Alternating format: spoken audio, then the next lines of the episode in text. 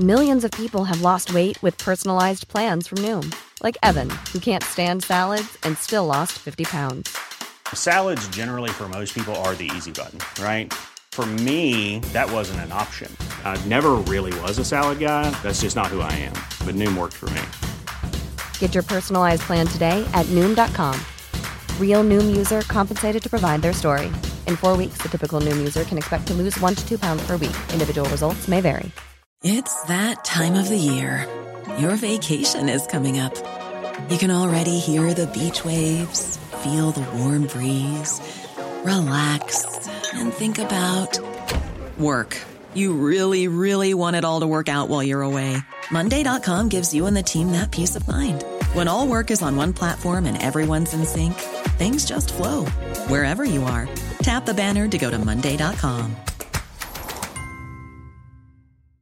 I'm Sandra, and I'm just the professional your small business was looking for. But you didn't hire me because you didn't use LinkedIn jobs. LinkedIn has professionals you can't find anywhere else, including those who aren't actively looking for a new job but might be open to the perfect role, like me. In a given month, over 70% of LinkedIn users don't visit other leading job sites. So if you're not looking on LinkedIn, you'll miss out on great candidates like Sandra. Start hiring professionals like a professional. Post your free job on linkedin.com/achieve today. In juxtaposition of the Western gaming industry, Square Enix is actually investing into their workforce. From March 22nd, 2023, this is Let's Play Daily Gaming News. Hey, how's it going? My name is Aaron Pillen, and welcome to Let's Play, a daily gaming news podcast where we run down all that you need to know from the gaming world in just about five minutes. Coming up, Canadian parents are suing EA over their loot boxes, and the ZA-UM controversy continues. Recent news from Square Enix has been surrounding CEO Yosuke Matsuda stepping down as CEO. And discussions in the Final Fantasy fandom have been about the negative connotations of the term JRPG. The discussions came after director of Final Fantasy XIV, Naoki Yoshida's pained comments about the use of JRPG by Western gamers. However, in the midst of all of that, Square Enix actually did something good for their staff.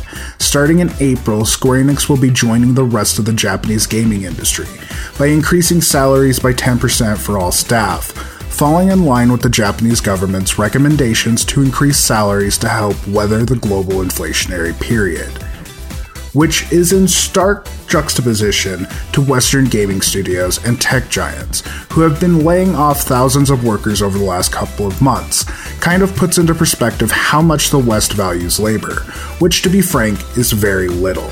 And despite the fact Square Enix has been releasing poorly received titles over the last couple of years, they are choosing to invest into their workforce instead of balancing their books by handing out pink slips.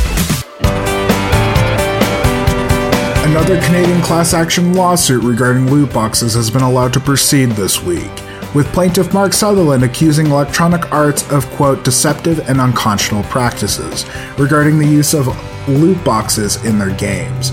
Sutherland also claimed that EA's games were violating Canadian gambling laws, alleging that the act of selling loot boxes in itself is a breach of Canadian criminal code.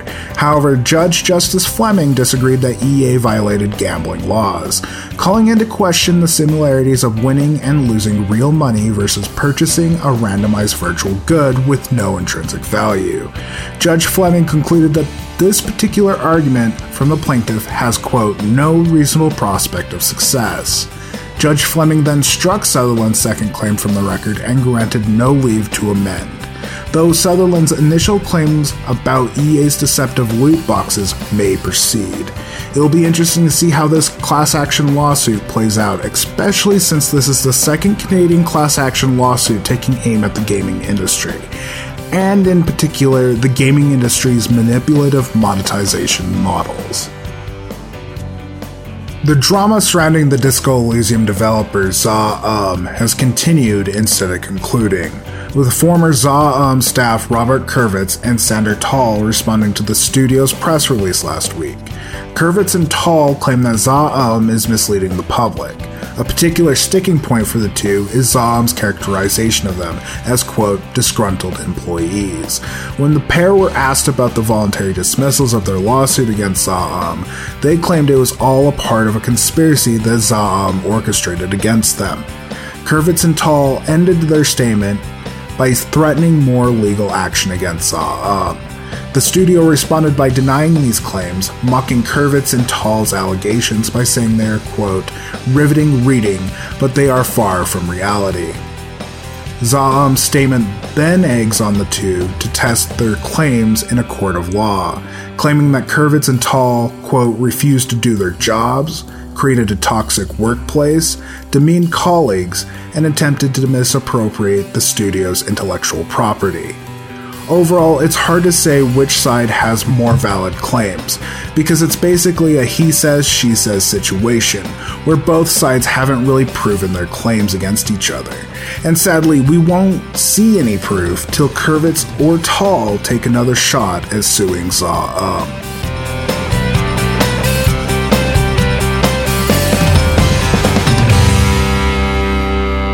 Well, that's it for today's Let's Play. Make sure to subscribe and come back for even more gaming news tomorrow. Follow us on TikTok at Let's Play Gaming News and write your complaints about my performance today on Apple Podcast, Audible, Podcast Addict, Castbox, Podchaser, and Amazon.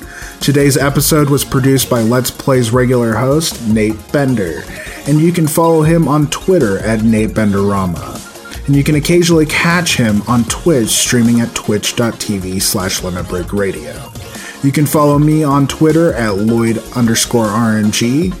My name's Aaron Pillen, and keep listening.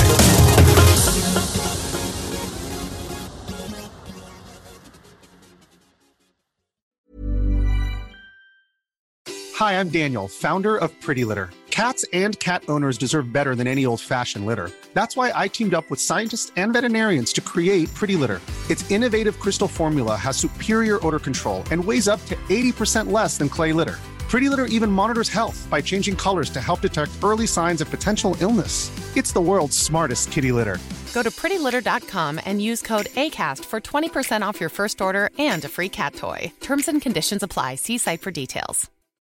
When you need mealtime inspiration, it's worth shopping Kroger, where you'll find over 30,000 mouth-watering choices that excite your inner foodie. And no matter what tasty choice you make, you'll enjoy our everyday low prices, plus extra ways to save, like digital coupons worth over $600 each week. You can also save up to $1 off per gallon at the pump with fuel points. More savings and more inspiring flavors make shopping Kroger worth it every time. Kroger, fresh for everyone. Fuel restrictions apply.